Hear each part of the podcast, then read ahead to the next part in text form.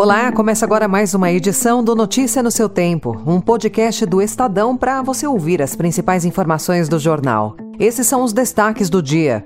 Lula diz que BNDES vai voltar a financiar projetos para ajudar países vizinhos a crescer. No primeiro dia útil, com dois presidentes, Josué Gomes comanda a reunião na sede da Fiesp e a disputa pela presidência do Senado, que virou o terceiro turno entre Lula e Bolsonaro.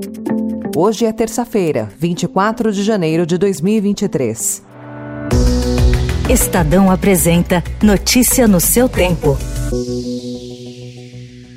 De vez em quando, no Brasil, A veces en Brasil nós somos criticados se nos critica por pura ignorância. por pura ignorancia. Pessoas que acham que não pode haver financiamento de engenharia para outros países. E eu acho não só que pode, No solo creo que sí se puede, como é necessário o Brasil ajudar todos os seus parceiros. ayude a todos sus socios. E é isso que nós vamos fazer Es lo que vamos a hacer dentro das possibilidades dentro de las posibilidades econômicas do nosso país. económicas de nuestro país.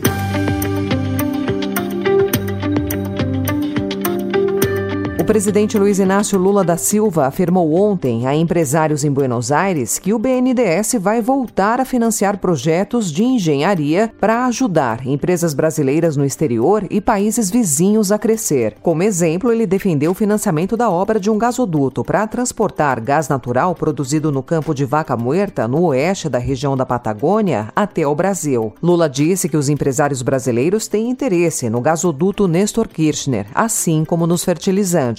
No discurso, após se encontrar com o presidente argentino Alberto Fernandes, o presidente afirmou que tinha orgulho de quando o Banco de Desenvolvimento Brasileiro financiava obras na América do Sul e nos países africanos. Porque é isso que os países maiores têm que fazer Porque deben hacer tentando auxiliar países os países que têm menos condições em determinados momentos históricos.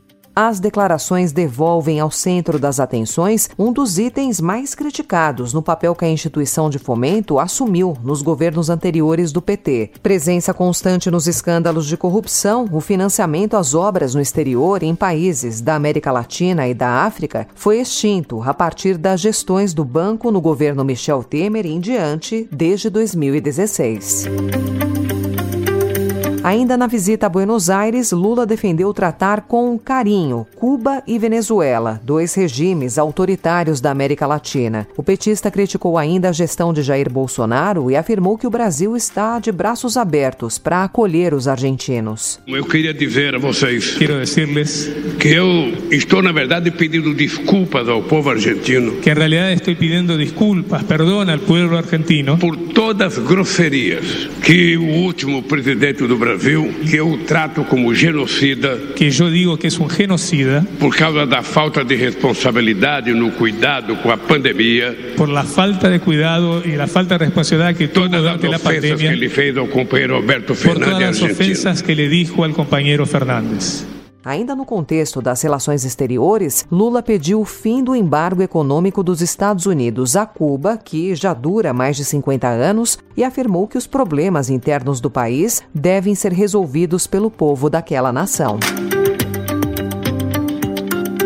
Também a empresários em Buenos Aires, o ministro da Fazenda Fernando Haddad reforçou que não há qualquer projeto de adotar uma moeda única entre Brasil e Argentina, como chegou a circular nas redes sociais. E nós recebemos dos nossos presidentes uma incumbência de não adotar, e eu deixo isso muito claro, uma ideia que era do governo anterior, que não foi levada a cabo, da moeda única. O meu antecessor, Paulo Guedes, defendia muito uma moeda única entre Brasil e Argentina. Não é disso que nós estamos falando, e isso gerou uma enorme confusão, inclusive na, na imprensa brasileira e na imprensa internacional.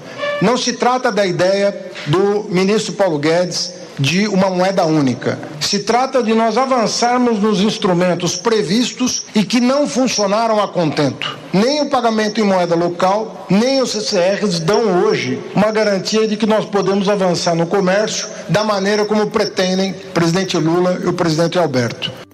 O ministro da Economia da Argentina, Sérgio Massa, reiterou que a adoção de uma moeda comum com o Brasil não vai eliminar a moeda de cada país. Nosotros aspiramos a que el resto de los países de la región estudie junto a nosotros la idea de una moneda común, no única, común, para el funcionamiento de intercambio comercial que respete los bancos centrales de cada uno de los países, que respete las monedas de cada uno de los países, pero que nos dé la oportunidad de que el flujo comercial no esté sometido a shocks externos, que la guerra y el impacto sobre el dólar, dólar o el euro no impacten nuestra región.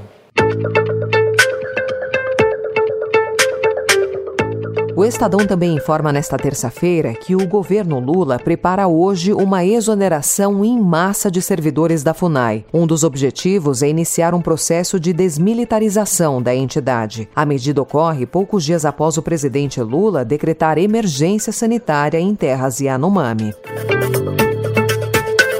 E a menos de 10 dias do início da nova legislatura do Congresso, a eleição para o comando do Senado ganhou contornos de terceiro turno. A disputa protagonizada pelo atual presidente da Casa, Rodrigo Pacheco, que tem o apoio do PT e do governo Lula, e pelo ex-ministro Rogério Marinho, aliado do ex-presidente Jair Bolsonaro, reproduz a polarização que marcou a corrida presidencial de 2022. O Estadão apurou que a candidatura de Pacheco acabou sendo favorecida pelos atos atos golpistas do dia 8 que reforçaram entre os senadores o apelo por segurança institucional.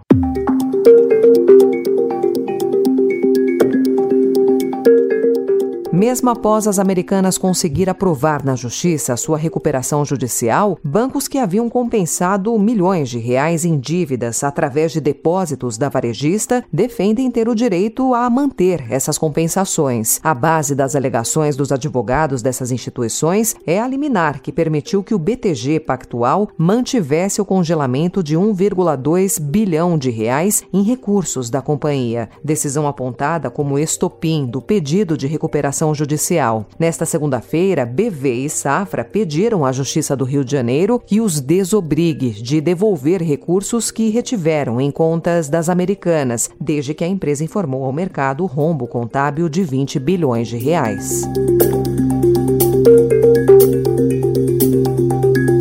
Na Fiesp, que enfrenta um impasse em relação a quem preside a Federação das Indústrias do Estado de São Paulo, o empresário Josué Gomes ocupou a cadeira de presidente normalmente e comandou uma reunião ontem. Segundo relatos de executivos presentes ao encontro, ele fez uma espécie de autocrítica da sua gestão. Nomeado pelos opositores na sexta-feira para presidir a entidade, Elias Miguel Haddad não compareceu à sede da Fiesp. Um dos pontos discutidos na reunião foi a necessidade necessidade de aumentar a participação dos integrantes de sindicatos dentro do Conselho da Federação.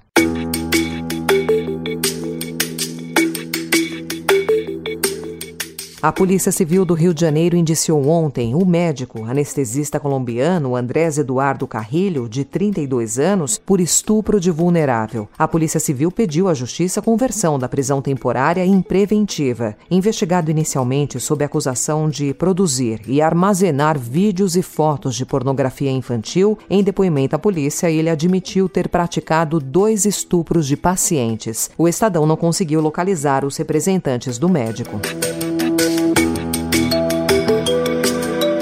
Wystąpimy o taką zgodę, ale to jest temat akurat drugorzędny. My, nawet jeżeli byśmy tej zgody ostatecznie nie dostali, to i tak w ramach małej koalicji, jeśli by Niemców nie było w tej koalicji, i tak przekażemy nasze czołgi Na Polônia, o primeiro-ministro Mateusz Morawiecki anunciou que vai pedir a autorização da Alemanha para enviar seus tanques de fabricação alemã para ajudar na ofensiva da Ucrânia contra as tropas russas que invadiram o país há quase um ano. A iniciativa polonesa, que tenta reunir outros países da União Europeia, é mais uma frente de pressão ao governo de Olaf Scholz, partindo de dentro da OTAN para que Kiev seja abastecida com os tanques. Notícia no seu tempo.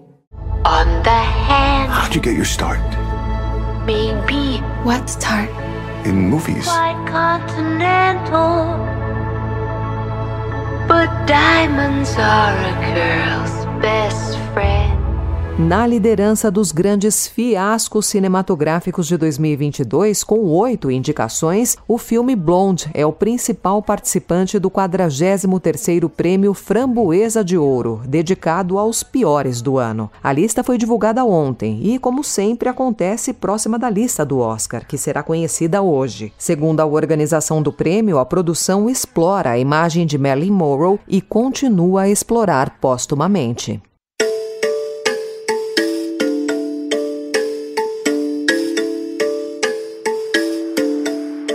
Essa foi mais uma edição do Notícia no seu Tempo, com a apresentação e roteiro de Alessandra Romano, produção e finalização de Mônica Herculano. O editor de núcleo de áudio é Manuel Bonfim. Obrigada pela sua escuta até aqui. E até amanhã. Você ouviu Notícia no seu Tempo.